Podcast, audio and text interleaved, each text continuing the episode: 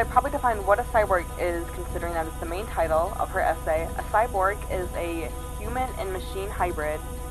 Um, she defines humans as becoming cyborgs by the end of the late 20th century. She reaches this conclusion by I probably define what a cyborg is, considering that it's the main title of her essay. A cyborg is a human and machine hybrid. Um, she defines humans as becoming cyborgs by the end of the late 20th century. Reaches this conclusion by I probably define what a cyborg is, considering that it's the main title of her essay. A cyborg is a human and machine hybrid. Um, she defines humans becoming cyborgs by the end of the late 20th century.